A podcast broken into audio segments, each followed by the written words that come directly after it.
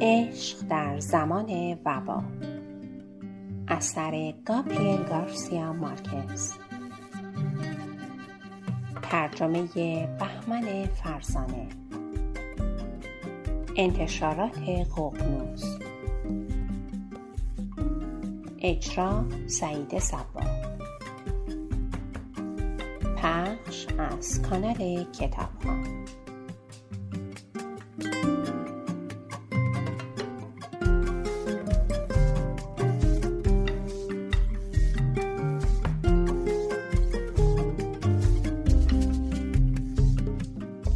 زنها در بتالت زندگی جدید و تنهایی خود کشف می‌کردند که تنها نوع زندگی آبرومندانه پیروی از اراده جسم است، یعنی غذا خوردن موقعی که واقعاً گرسنه هستی، دوست داشتن بدون تظاهر به عشق، خوابیدن بدون اینکه خود را به خواب بزنی تا از وظیفه اجباری عشق رسمی فرار کنی. عاقبت حق مسلم خود را در تخت خوابی به دست آوردن که کس دیگری نیمی از ملافه‌اش را تصاحب نمی‌کرد، نیمی از آن هوایی که میبایستی تنفس می‌کردند، نیمی از شب آنها، تا اینکه وجودشان از خوابهایی که می‌دیدند اشباع می‌شد و خود به خود از خواب بیدار می‌شدند.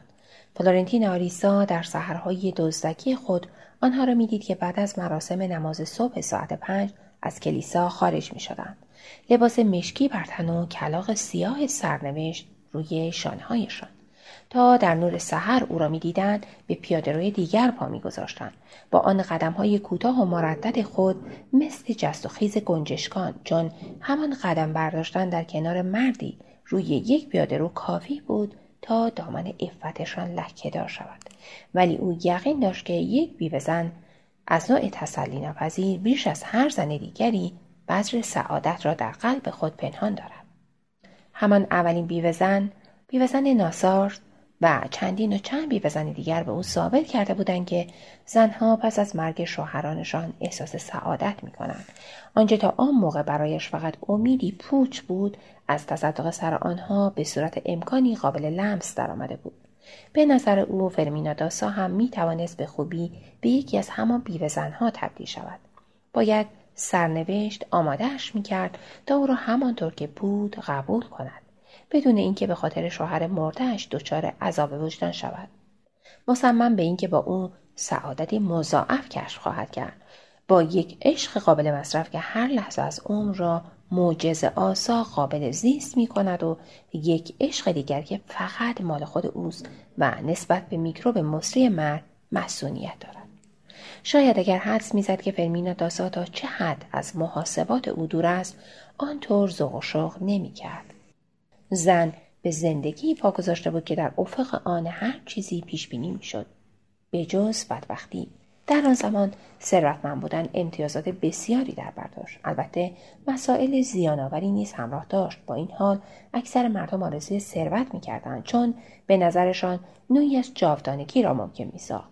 فرمینا داسا در یک چشم به هم زدن عاقلانه فلورنتینو آریزا را طرد کرده بود و گرچه بلافاصله وجدانش ناراحت شده و دلش به رقت آمده بود، اما مطمئن بود که تصمیمش درست و صحیح بوده است. ابتدا نمیخواست برای خود حلاجی کند که چه دلایلی از وجدان ناخودآگاهش باعث شده بود یک مرتبه آینده را پیشگویی کند. سالهای سال بعد در آستانه پیری ناگهان آن را کشف کرد. در یک گفتگوی اتفاقی درباره فلورنتینو آریزا، بدون آنکه خودش هم خواسته باشد، متوجه آن شد. تمام کسانی که پیش او بودند می‌دانستند که ظاهراً او تنها وارث شرکت کشتیرانی رودخانه‌ای کارائیب است، آن هم درست در بحبوحه نیکبختی آن شرکت. همه مطمئن بودند که بارها او را دیدند، حتی با او معاملاتی نیز انجام دادند، ولی هیچ کس او را به خوبی در ذهن خود به یاد نمی‌آورد. آن وقت بود که یک مرتبه برای فرمینا داسا روشن شد که آن دلایل نامعلومی که مانع شده بود او را دوست داشته باشد چه بوده است. گفت: انگار به جای یک موجود فقط یک سایه است و بس. در واقع درست همانطور بود، سایه کسی که هرگز کسی نشناخته بودش. زن همانطور که سعی داشت در مقابل حملات دکتر خوئنال اوربینو طاقت بیاورد، که مردی بود درست نقطه مقابل دیگری، حس می‌کرد که شبح گناهی که در حق او کرده بود عذابش می‌دهد. تنها حسی که قادر به تحملش نبود. وقتی آن حس به او غلبه می‌کرد، می‌دید که وحش رسیده می‌شود و فقط موقعی آرام می‌گرفت که یک نفر را دم دست پیدا می‌کرد و وجدانش را آسوده می‌ساخت. از زمانی که دختر بچه‌ای بیش نبود، اگر در آشپزخانه بشقابی می‌شکست، اگر کسی زمین می‌خورد، اگر دست خودش لایه در می‌رفت، صورت هراسیده خود را به اولین آدم بزرگی که در کنارش بود می‌چرخاند و بلافاصله او را محکوم می‌کرد. تقصیر تو بود. هرچند در واقع برایش مهم نبود که تقصیر چه کسی بود. با به گردن انداختن دیگری نمیخواست بیگناهی خود را ثابت کند. همین کافی بود تا تکلیف جریان را معلوم کرده باشد. مسئله وضوح زیادی داشت و دکتر اوربینو به موقع درک کرده بود تا چه حد زندگی خانوادگیش را برهم میزند. تا ملتفت میشد به همسرش میگفت: عزیز دلم، نگران نشو، تقصیر من بود. از تصمیمات قطعی و با عجله همسرش بسیار می‌ترسید و اعتقاد داشت که از عذاب وجدانش سرچشمه می‌گیرند. در حال ترک کردن فلورنتین آریسا با چند کلمه تسلی بخش حل نشده بود. فرمینا داسا تا چند ماه بعد صبح‌ها روی بالکن می‌رفت و هر بار می‌دید که شبح او کوچک و کوچکتر می‌شود. شبح کسی که از پارک متروک نگاهش می‌کرد. به درختی نگاه می‌کرد که مال او بود. به نیمکتی که رویش می نشست و کتاب می خواند و به او فکر می کرد و زجر می کشید و دیگر تقریبا نامرئی شده بود. پنجره را می بست و آه می کشید. مردکی بیچاره. غصه می خورد که می دید او آنطور که دلش می خواست جسور نبود. وقتی دیگر برای جبران گذشته خیلی دیر شده بود، گاه دلش برای نامه‌ای تنگ می شد که دیگر از راه نمی رسید. ولی وقتی مجبور شد برای ازدواج با خوئنال اوربینو تصمیمی نهایی بگیرد، سخت دچار بحران شد، چون میدید که دلایل قانع کننده‌ای در دست ندارد که او را به دیگری ترجیح بدهد. همانطور که میدید برای ترد کردن فلورنتین آریسا دلایل قانع کننده‌ای در دست نداشت. در واقع او را هم مثل دیگری کم دوست داشت. این وقت که این یکی را حتی کمتر از آن یکی می شناخت و نامه‌های این یکی مثل نامه‌های آن یکی تبالود نبودند و به هر حال عشق خود را هم مثل آن یکی اثبات نکرده بود. واقعیت در این بود که تصمیمات خوئنال اوربینو هرگز از روی عشق نبودند. با این حال آنچه مرد کاتولیک به او عرضه می‌داشت، امنیت، نظم و ترتیب و سعادت، ارقامی واضح بودند که وقتی جمع می‌بستی می توانستند به عشق شباهت پیدا کنند، تقریبا عشق باشند، ولی عشق نبودند و این شک و تردید گیج و مشکوکش می کرد. خودش هم چندان مطمئن نبود که آنچه در زندگی کم دارد عشق باشد. به هر حال مهمترین عاملی که علیه دکتر خوئنال اوربینو خودنمایی می کرد این بود که اصلا و ابدا به مرد دلخواهی که لورنزو داسا برای دخترش در نظر گرفته بود شباهت نداشت. گرچه در واقع اینطور نبود، ولی همه چیز نشان میداد که او ثمره یک توطئه چینی است. فرمینا داسا هم درست همین عقیده را داشت. درست از همان وقتی که برای بار دوم بیخبر به ملاقاتش آمده بود. به راجی با هیلدبراندا سردرگمترش کرده بود، چون خود آن دختر نیز قربانی محسوب میشد. خودش را با فلورنتین آریسا مقایسه می‌کرد و از یاد برده بود که لورنزو داسا به آنجا کشانده بودش تا طرف دکتر خوئنال اوربینو را بگیرد. خدا می‌داند که فرمینا داسا وقتی دختردایش به تلگرافخانه می‌رفت تا فلورنتین آریسا را ببیند، چه جور دندان روی جگر گذاشته و او را همراهی نکرده بود. دلش می‌خواست آن مرد را بار دیگر ببیند، مقایسه‌اش کند تا مطمئن شود که تصمیم عجولانه‌اش از چاله به چاه نخواهدش انداخت. نمی‌خواست بی حساب کتاب تسلیم پدرش شود، ولی تسلیم شد. مرحله بسیار حساس زندگیش بود. زیبایی مردانه، ثروت سرشار و افسانه‌ای، افتخار نیمه کاره و چند شایستگی واقعی او را در نظر نگرفته بود. تسلیم شده بود، چون فرصتی که در جلوی پایش قرار گرفته بود گیجش کرده بود و 21 سالگیش نزدیک شده بود. فرصت نهایی تسلیم سرنوشت شدن او. اما یک لحظه برایش کافی بود تا در مقابل پروردگار و قانون سوگند وفاداری ابدی یاد کند و تصمیم بگیرد. تمام شک و تردیدش محو شد. آنچه عقل حکم می‌کرد انجام داد. بدون هیچ گونه عذاب وجدان و بدون قطره‌ای اشک، خاطره فلورنتین آریسا را از زندگی خود خط زد و پاک کرد و در فضایی که او در خاطراتش در اختیار خود درآورده بود گذاشت تا دشتی از گل برویند، یک دشت وسیع پر از گل شقایق. تنها چیزی را که به خود اجازه داد آهی بود عمیق‌تر از آه‌های سابق. آخرین آه بود، مردک بیچاره. شک و تردیدش پس از بازگشت از ماه عسل شدت کرد. تازه صندوق‌ها را باز کرده و مبل‌ها را سر جای خود گذاشته بودند. می‌خواستند 11 بسته‌ای را که همراه آورده بودند خالی کنند تا او به عنوان خانم خانه قدیمی مارکیز دکاسالدورو را تصاحب کند. درست در همین وقت با سرگیجه‌ای مهلک متوجه شد که در خانه اشتباهی زندانی شده است. آن هم با مردی که ربطی به القابش نداشت.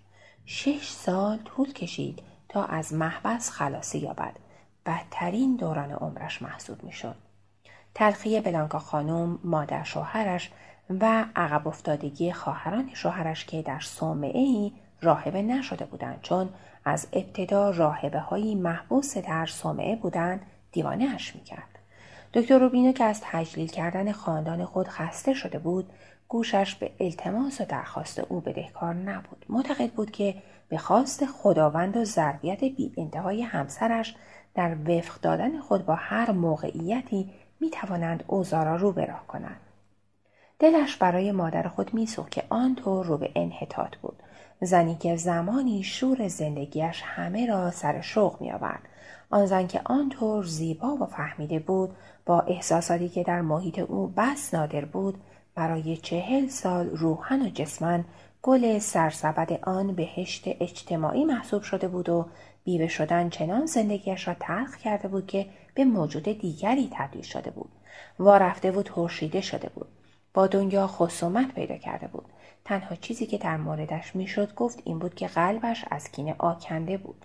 میگفت شوهرش داوطلبانه خودش را فدای یک گروه کاکاسیا، آنطور که خودش سیاه‌پوستان را مینامید، کرده بود، در حالی که میتوانست نسبت به او فداکاری کند و به خاطر او زنده بماند. به هر حال زن آشوی سعادتمندانه فرمینا داسا درست به اندازه همان مدت ماه عسل طول کشیده بود. تنها کسی هم که میتوانست او را از آن باطلاق بیرون بکشد، درست همان کسی بود که در مقابل اقتدار مادرش از ترس فلج بود. فرمینا داسا تقصیر را به گردن شوهرش میانداخت. او بود که در آن دام مهلک افکنده بودش. تقصیر خواهران ابله و مادر نیمه دیوانش نبود. خیلی دیر مرتفع شده بود مردی که به همسریش در آمده بود، در پشت پرده شغل مقتدر و ظاهر فریبنده اجتماعیش موجودی حقیر است که فقط از نام خانوادگی طولانیش شهامت می‌گیرد و بس. به پسرش که تازه متولد شده بود پناه برد. وقتی از بدنش خارج شده بود، نفس راحتی کشیده بود که خود را از دست وزنه‌ای که به او تعلق نداشت خلاص کرده بود.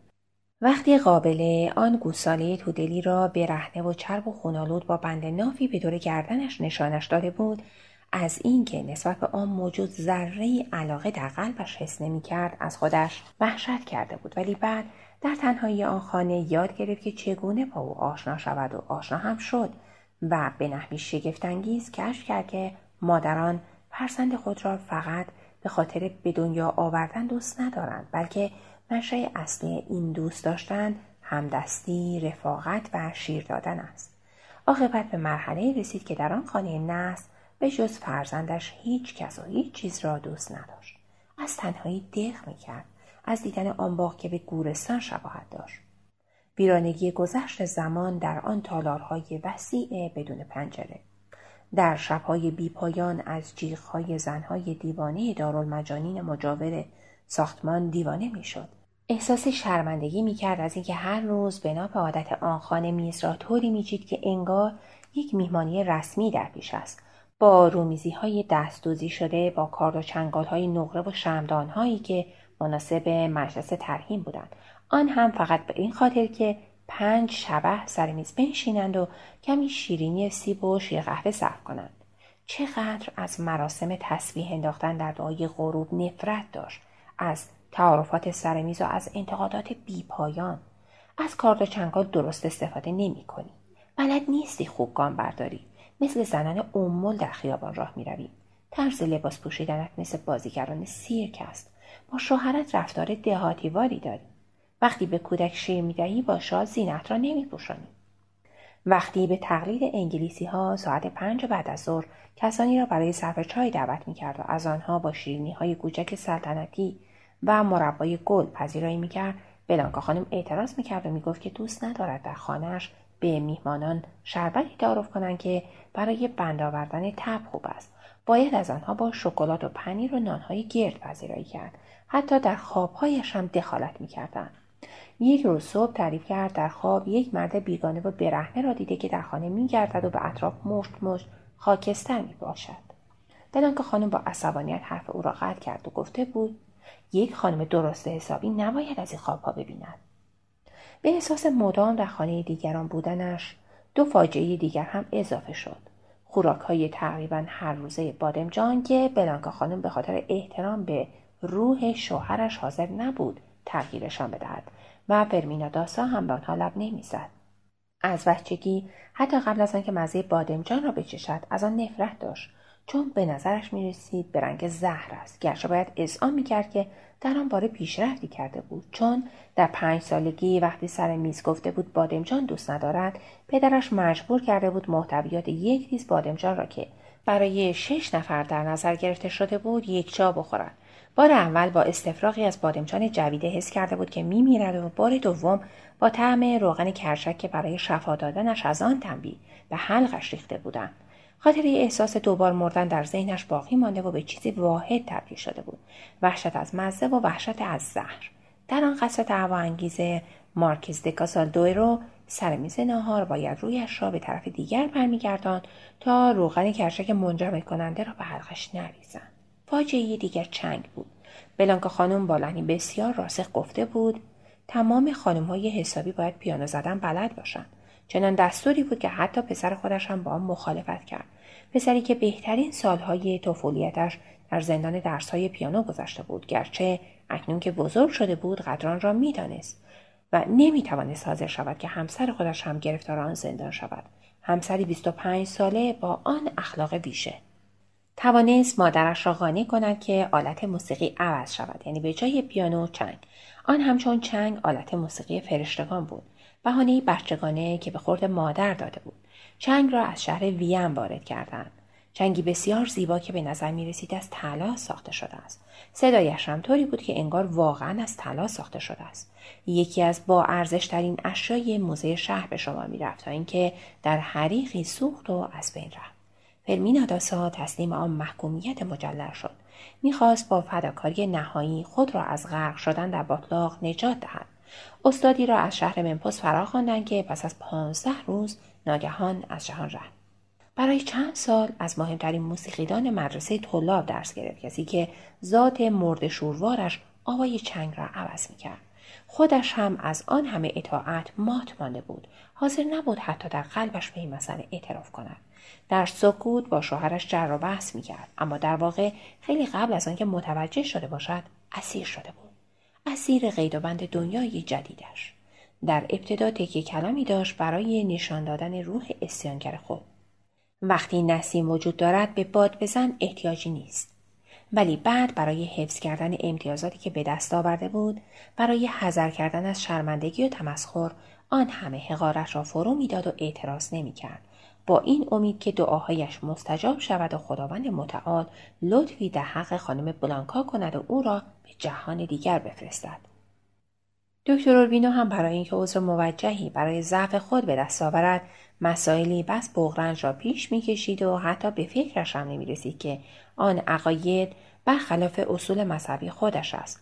حاضر نبود اقرار کند که کشمکش با همسرش به خاطر محیط خفه خانه است. آن را به گردن زندگی زناش روی می‌انداخت. ازدواج کردن اختراع مزخرفی بود که صرفاً به خاطر ترس از پروردگار سرپا مانده بود.